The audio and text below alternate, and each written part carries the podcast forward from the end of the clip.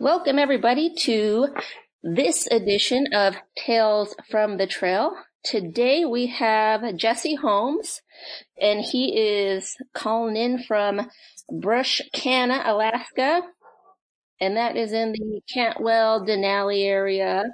And he is a three-time Iditarod veteran, uh, Iditarod Rookie of the Year 2018, and of course Kobuk 440 champ of 2017. And you are also uh, a TV personality on Life Below Zero docu series on National Geographic, and it, and I read you do a little carpentry as well. Yeah. Welcome um, to the um, show, Jessie. Th- thank you for having me. Excited uh, to do the interview, and it's pretty cool to be able to do it from out here in the bush. We're 30 miles from Cantwell on the Brushkana River. I relocated my kennel there last last fall, so we're exactly one year here. Yeah, I read that. I read that um, you just got to that property and and started building your your home base out there. Uh, so you are kind of in the middle of nowhere, and our connection is a little bit um, a little bit staticky. So we'll see how it goes. We'll see how we how we do uh, throughout the podcast. And so I did want to ask you. You just started you've been there for a year.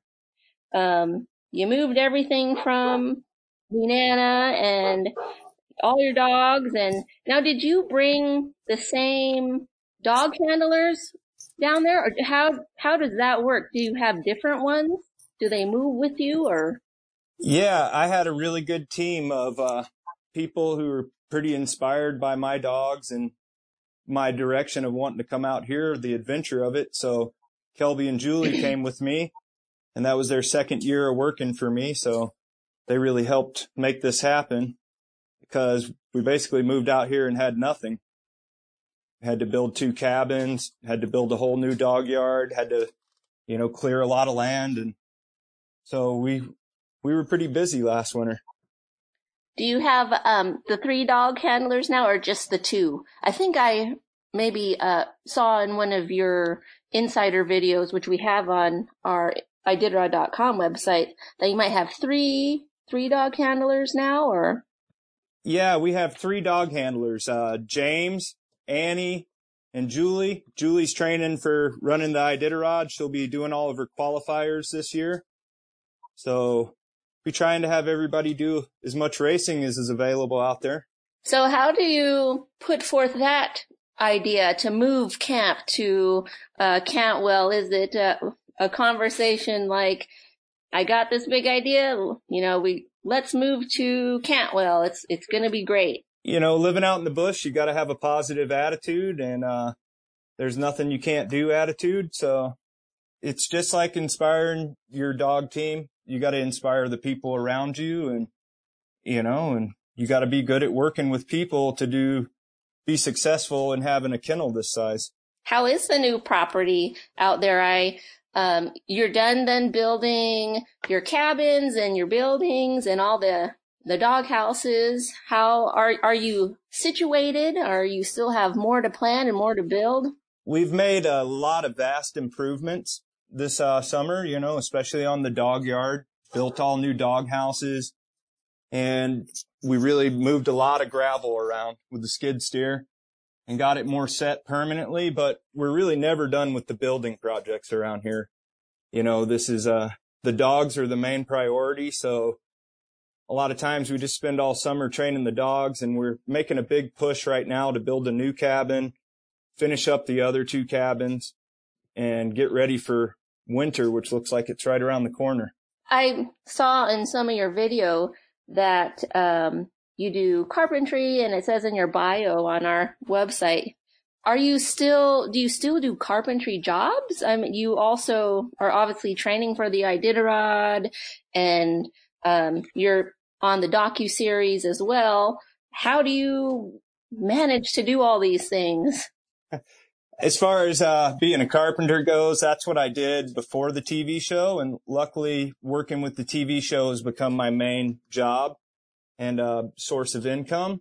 So that job comes to me out here in the bush and that allows me to always be focused on the dogs and working from home. And a lot of what they're filming is me with the dogs and my training and bettering my kennel. And, you know, I'm doing a lot of building, building my own stuff, which is pretty much living the dream, moving out to here into the wilderness and taking this ground from bare tundra and turning it to what I can see out my window right now is, uh, that's my dream come true. And it's a perfect place for my kennel to grow. Yeah, I've seen, um, some clips and it looks like the new season is out for uh, Life Below Zero. And I saw some posts on your social media saying that it's, it's out now so we can watch the new season. And, and it looks like a lot of it's, uh, you getting set up and, you know, finishing your, your cabin and doing, showing you do all this work, you know, on your own because you know how to do that. Um, so that's pretty neat. Oh, it's a really exciting job to have because, you know, we're building my home and my future. And it's, you know, I'm blessed that people like to follow that and watch that. And, you know, there is a lot of struggle that goes into it because I've never been one to turn away from a challenge. I just go straight into something with all my passion and all my heart. And, you know, I, I just, it's really exciting to see it be successful out here and the fact that they get to document it on the TV show and it looks like a really nice, beautiful area. Um, we have, it looks like, uh, Greg from our insider, you know, crew came out and did some video. And if people want to go kind of check out what it looks like out there, they can go to iditarod.com and, and see some of that footage that we took. It's really nice. And the dogs have, you know, so much area to train and, and roam. And it seems like it's, a nat- such a natural way to train and run the dog team. Yeah, I love it out here. It's, uh, the training opportunities for the dogs are incredible. It makes it, uh, possible to keep them very happy, inspired and motivated throughout the summer because it's a lot cooler out here. And we have all this open ground in the tundra to go play with them all summer and you know you just turn them loose and they're running out into the backyard into the wilderness and you know running around getting exercise every day. And we've been able to train and harness all for the whole summer because it's cool enough out here. Yeah i guess that is true. It does get um it is a little bit cooler in that area. Um so that's nice. I mean i it it gets pretty hot in the interior. I bet in Nenana it it might have gotten a little bit too hot in the summertime, maybe. Sure, but we managed to figure out how to train year round in Nenana as well. But it's, you know, we've been doing it for three years in a row now. And it's, uh, we're really developing the style and the way to be successful with that. And I think being out here is the, you know, the best because so much we can do with the dogs loose, letting them run around and they're getting exercise, but they're mostly just having fun. And that probably gives them a very positive experience with mushing. And then when you're ready uh, for the race day, uh, then it's just like having fun there too, I bet. You know, you're just a team. And when you're out there with the dogs loose and they're all surrounding you and they're looking to you as their leader, it just really reinforces the bond and the love that you have for the dogs and the dogs have for you. And you know, the happiest life that you give them, the best they can do in harness as athletes. I saw you have um, had some puppies this spring. How did that go? Do you see any um, maybe new up and coming lead dogs or for your team maybe? Well, the way my kennel is going and what I wanted to do with it was move out here and grow the kennel. So we actually have way more dogs than I've ever had. And that's part of the reason we have th- four people working with them. So I have actually 37 puppies of incredible breedings and we are using an incredible training technique, you know, just constant socialization, building that um, confidence and taking them on these long walks in the wilderness. We have the perfect setting to raise this group of puppies that I'm hoping will be my future champions three, four years down the line. So let's talk about um, the 2020 race. Do you uh, remember any challenges that kind of stuck out uh, for you in 2020. We had some kind of crazy times. I mean, we, we did have some weather, but it seems like maybe every year there's, there's weather somewhere on the trail. Um, but then we have, you know, the COVID thing happening. So things changed with checkpoints. Anything, uh, any challenges that really stuck out for you? Seems to, it seems to me that my challenges always lie in the beginning of the race. You know, around Rohn for some reason, I start doubting myself and that's when I start getting really conservative and backing off. But I didn't this year. I pushed to be in position into my 24 and first time doing that, you know, I felt like I had to go into conservative mode after that. So I was conservative all the way up to the Yukon River. And at the beginning of the Yukon River, putting me in a position to have a super strong team for the rest of the race. And it was a super, it, it wasn't my best placement, but it was my biggest thrill ever to drive such an awesome dog team on the coast. When all those bad conditions that are, you know, slowing a lot of teams down, the best teams in the world, we have more speed and we were able to do longer runs and it was just a thrill. I like the bad conditions. I feel like if you hold the team together through the middle of the race, it's, you know, it's really enjoyable to be making up ground on the best dog teams in the world. Well, I mean, a top 10 finish is pretty good. Uh, I mean, you, you had a seventh place on your rookie, uh, year. So I guess, I mean, goals, goals wise, maybe a, you're shooting for a top five. Of course, you want to win.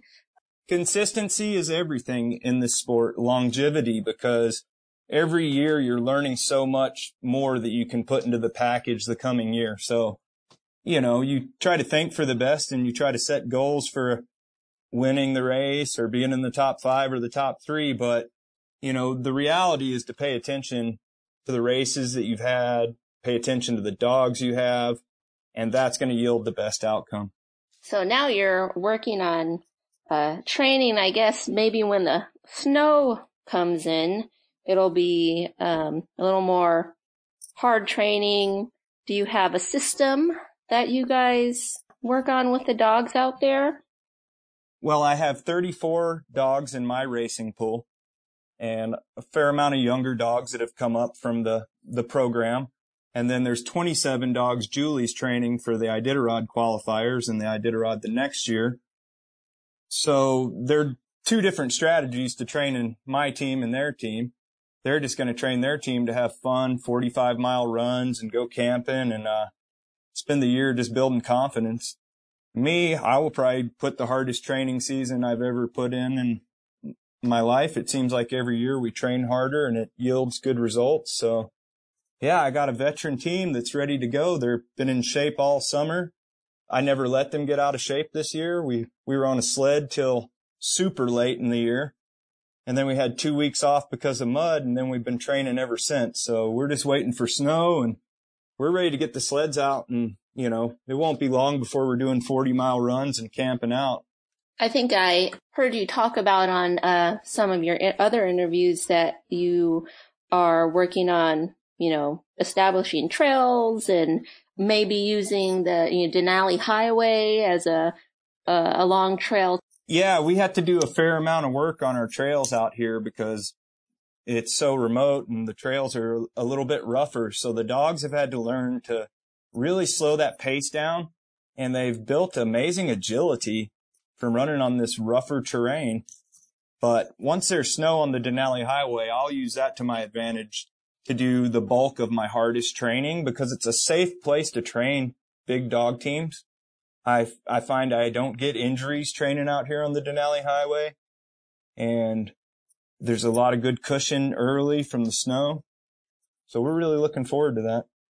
We are working on developing different training areas. I've been going up to Valdez Creek. It's about an hour and a half drive from here with my dog truck and my 16 dogs and I'll take the side by side and we'll go train out there and we'll be camping out for a couple few nights at a time you know, training in harness and actually being able to put on some pretty decent miles because it's so cold up there and there's so much water for them to run through. And we'll be doing some camp. We've already been doing camp outs with the dogs. So And that's an area that we're going to be doing a lot of training in come wintertime because there's some really big mountain passes you can go through and come back out to the Denali Highway. So really looking forward to training out there. Is there any specific training you do for, I guess, yourself? I, I think I also read that you are into ultra marathon running. I mean, not that taking care of all the dogs and doing, getting them set up with training isn't also working you out. No, it's very important though to build that aerobic capacity and that anaerobic threshold. And you can't do that just doing heavy work, feeding dogs around the dog yard and building things. So, you know, I've been doing a fair amount of running this summer. I got really into it really early and was doing some eight hour runs out in the mountains, training for a 50 mile race. And then I dealt with some back injury. So that slowed me down for about a month and a half. And I, I completely lost the momentum to be competitive racing and running again. But I never stopped running and I'm staying in great shape. I've started doing a lot more working out, you know, weight training and uh, core strength building. And I've also been doing a lot of martial arts, another one of my passions. So, you know, it's keeping me in shape for the race. And that's a big important part of my strategy. Every year I've gotten off that sled either in Kaltag or Unalakleet and I've worked till I have nothing left and I've always found more after that. So that's how we do that. We keep training and I'm hoping to start doing some backcountry skiing to kind of help keep that momentum going towards the race. What kind of martial arts are you into? Uh, I watch a lot of MMA, but I was almost a black belt in Taekwondo and Shotokan whenever I was younger. So, you know, I kind of always enjoyed it. And the thing I find about it is it really helps with my flexibility and my balance. So those are great skills to have on the Iditarod when you're driving through the Dalzell Gorge and the burn. Do you find, um, I think a lot of people who do maybe martial arts find it kind of soothing mentally. Um, do you find that helps? I mean, I guess that is also true for runners as well. Yeah, I enjoy working on technique of things. It's a, you know, I'm really into the technique of how to run and make it easier on your body, having a good form. And, you know, that goes over to my, my experiences being an athlete are the reason that I am doing so well with this dog team because I have an understanding as a coach for them and an empathy for them because I know exactly what it's like to train hard. And I know that recovery is one of the most important aspects of doing it correctly. Well, not only do you, I mean, you have to recover, but the dogs do. And what, how do you balance those two when you're on the trail or training? You also have to have some kind of recovery time, but you also have to care for the dogs and you're you're doing extra work and might might not have as much time to recover as the dogs do. That is such a true acknowledgement there. Um, that's spot on, and I think that's where I fell apart last year and overslept three and a half hours in Koyuk, and I didn't have the care for my own well-being. I always was putting too much hard effort making this move out here to Brushkana, so I've been uh, making a big effort to do a lot of things for me and keep myself and well rested. And you can only do what you can do at the end of the day. Well, now that you're settled, you know, here in your, your new place, we might see that you, um, you get a pretty good finishing spot. I mean, I know it's, it comes down to a lot of factors, obviously, and, and sometimes it's being in the right, right place at the right time and having the, the right things go right for you throughout the race. But, you know, that, that might be a, a good thing now that you're, you're settled and you're kind of established in your new place. What do you, do you think that's going to play a part in 2021 race? I think we have so much potential in the 2021 race because we're settled in here the dogs are our main focus. I have a great team of people working with me and we are not skimping on anything on nutrition for these dogs. They've been eating meat all summer. You know, they're the healthiest they've ever been. I feel like this is definitely our year to shine. But, you know, like you said, it plays down to a lot of things going right and not so many going wrong. I'm trying not to be caught up in the outcome of the race, but be more paying attention to the detail of today and tomorrow and how to get that team the best trained, but the most recovered and all the right balances that, you know, we can race on the coast. I think there might be a heavy snow prediction this winter. At least that's what a lot of people are saying. Um, but I mean, I, I guess you would have maybe more snow where you're at now and, and from last winter, uh, than we've had in the Anchorage area, at least, and maybe other places. So maybe that won't be, um, a big factor, anything that would hold you back, uh, since being out in, in the area you are now. It's a funny thing because my roots in mushing were always going really fast and, uh, I bred a lot of fast dogs. I trained them fast. And I lived in Nenana where it's flat, cold, and fast trails.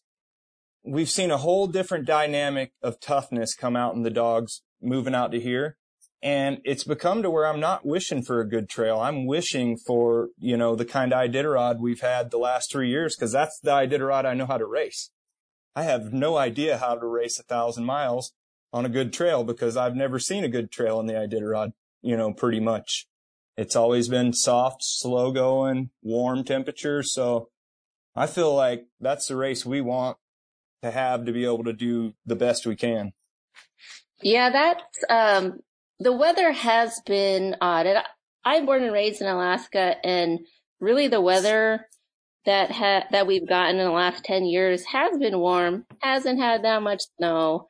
I think this last Iditarod we got all that snow at the start, the restart, and it kind of kind of threw some of us a little bit for a loop there. and then, you know, a few years ago, Iditarod had to start in Fairbanks because there was no snow, and we'll see what the weather brings us this year, I guess. Yeah, we'll see how it is. We don't even know how the race is gonna, you know, be formatted. So it's, you gotta be real open to the way you're tra- training and, you know, it's, uh, we got to see how it goes, see what they're able to pull off with, uh, COVID being such a big deal.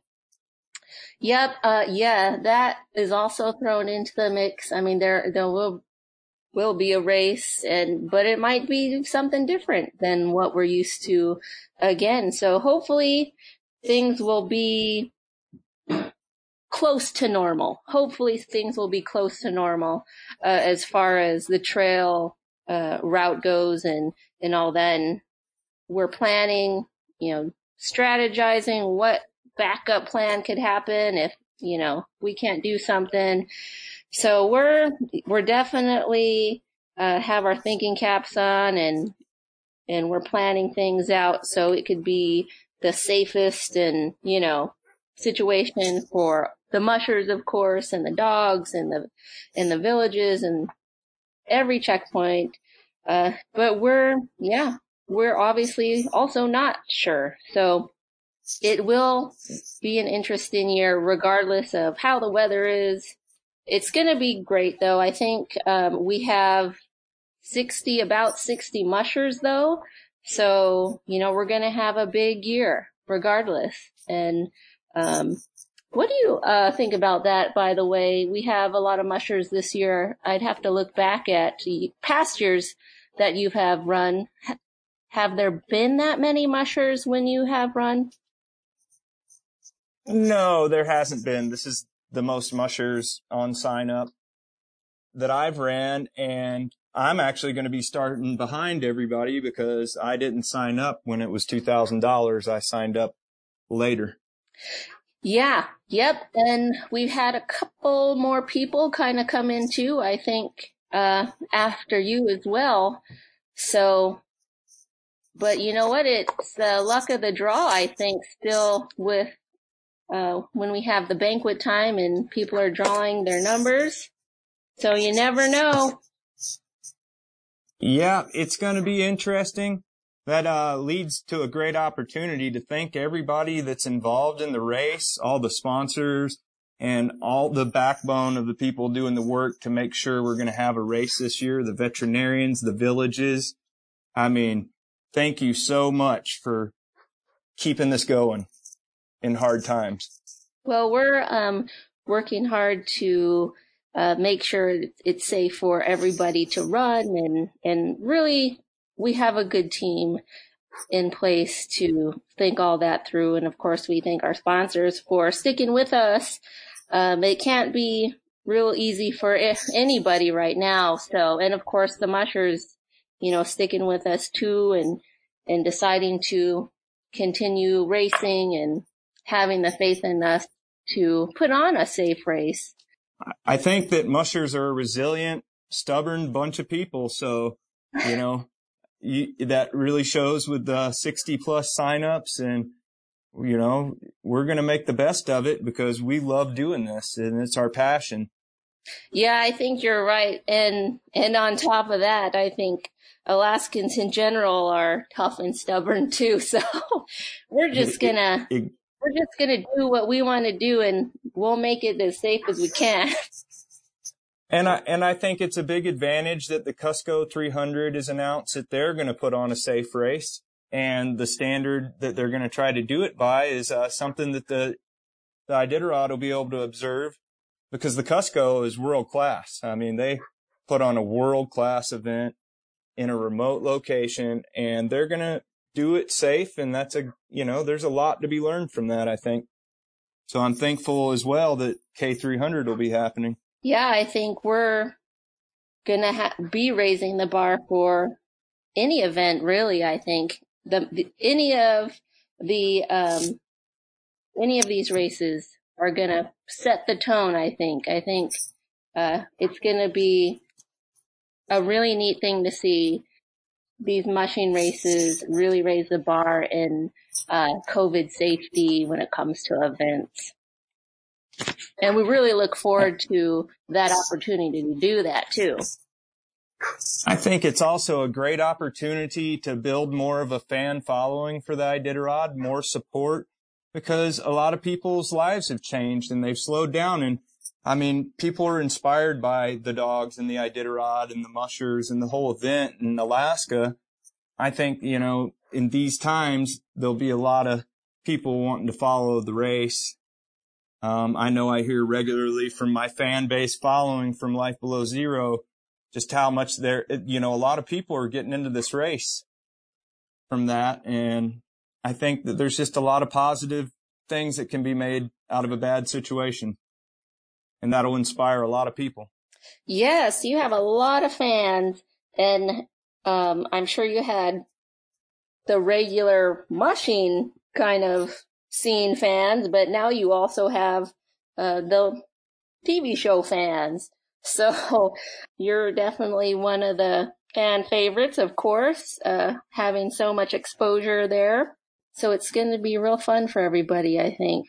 It's an incredible opportunity to show how loved these dogs are and how well cared for and well trained and happy they are on a on a world you know wide platform and, uh, you know, it's, it's something that I don't take lightly is a responsibility in how I present, you know, what we do.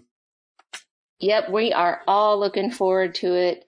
Whatever happens, however the race looks, we're all looking forward to it. Um, I'd like to thank you, Jessie, for coming on the show. Where can people find you? Do you want to share your, your social media? Um, I just want to thank everybody that's listening and uh, thank you for doing the interview. I think it's a very positive thing for the sport, you know, that our fans can uh, learn about how we pulled this all off. And, uh, you know, I got a few different pages on Facebook and Instagram, but most importantly, I have the new Team Can't Stop page. And that's where we're going to be keeping everybody posted and updated all things dogs. And that team can't stop on Instagram and on Facebook or just Instagram? It's on both Facebook and Instagram. Okay. All right. Well, if you want to follow Jessie Holmes, be sure to follow him on Instagram and Facebook on Team Can't Stop. And we look forward to uh, watching you race this year. Thank you. Thank you so much, Kristen. I appreciate it and have a wonderful night.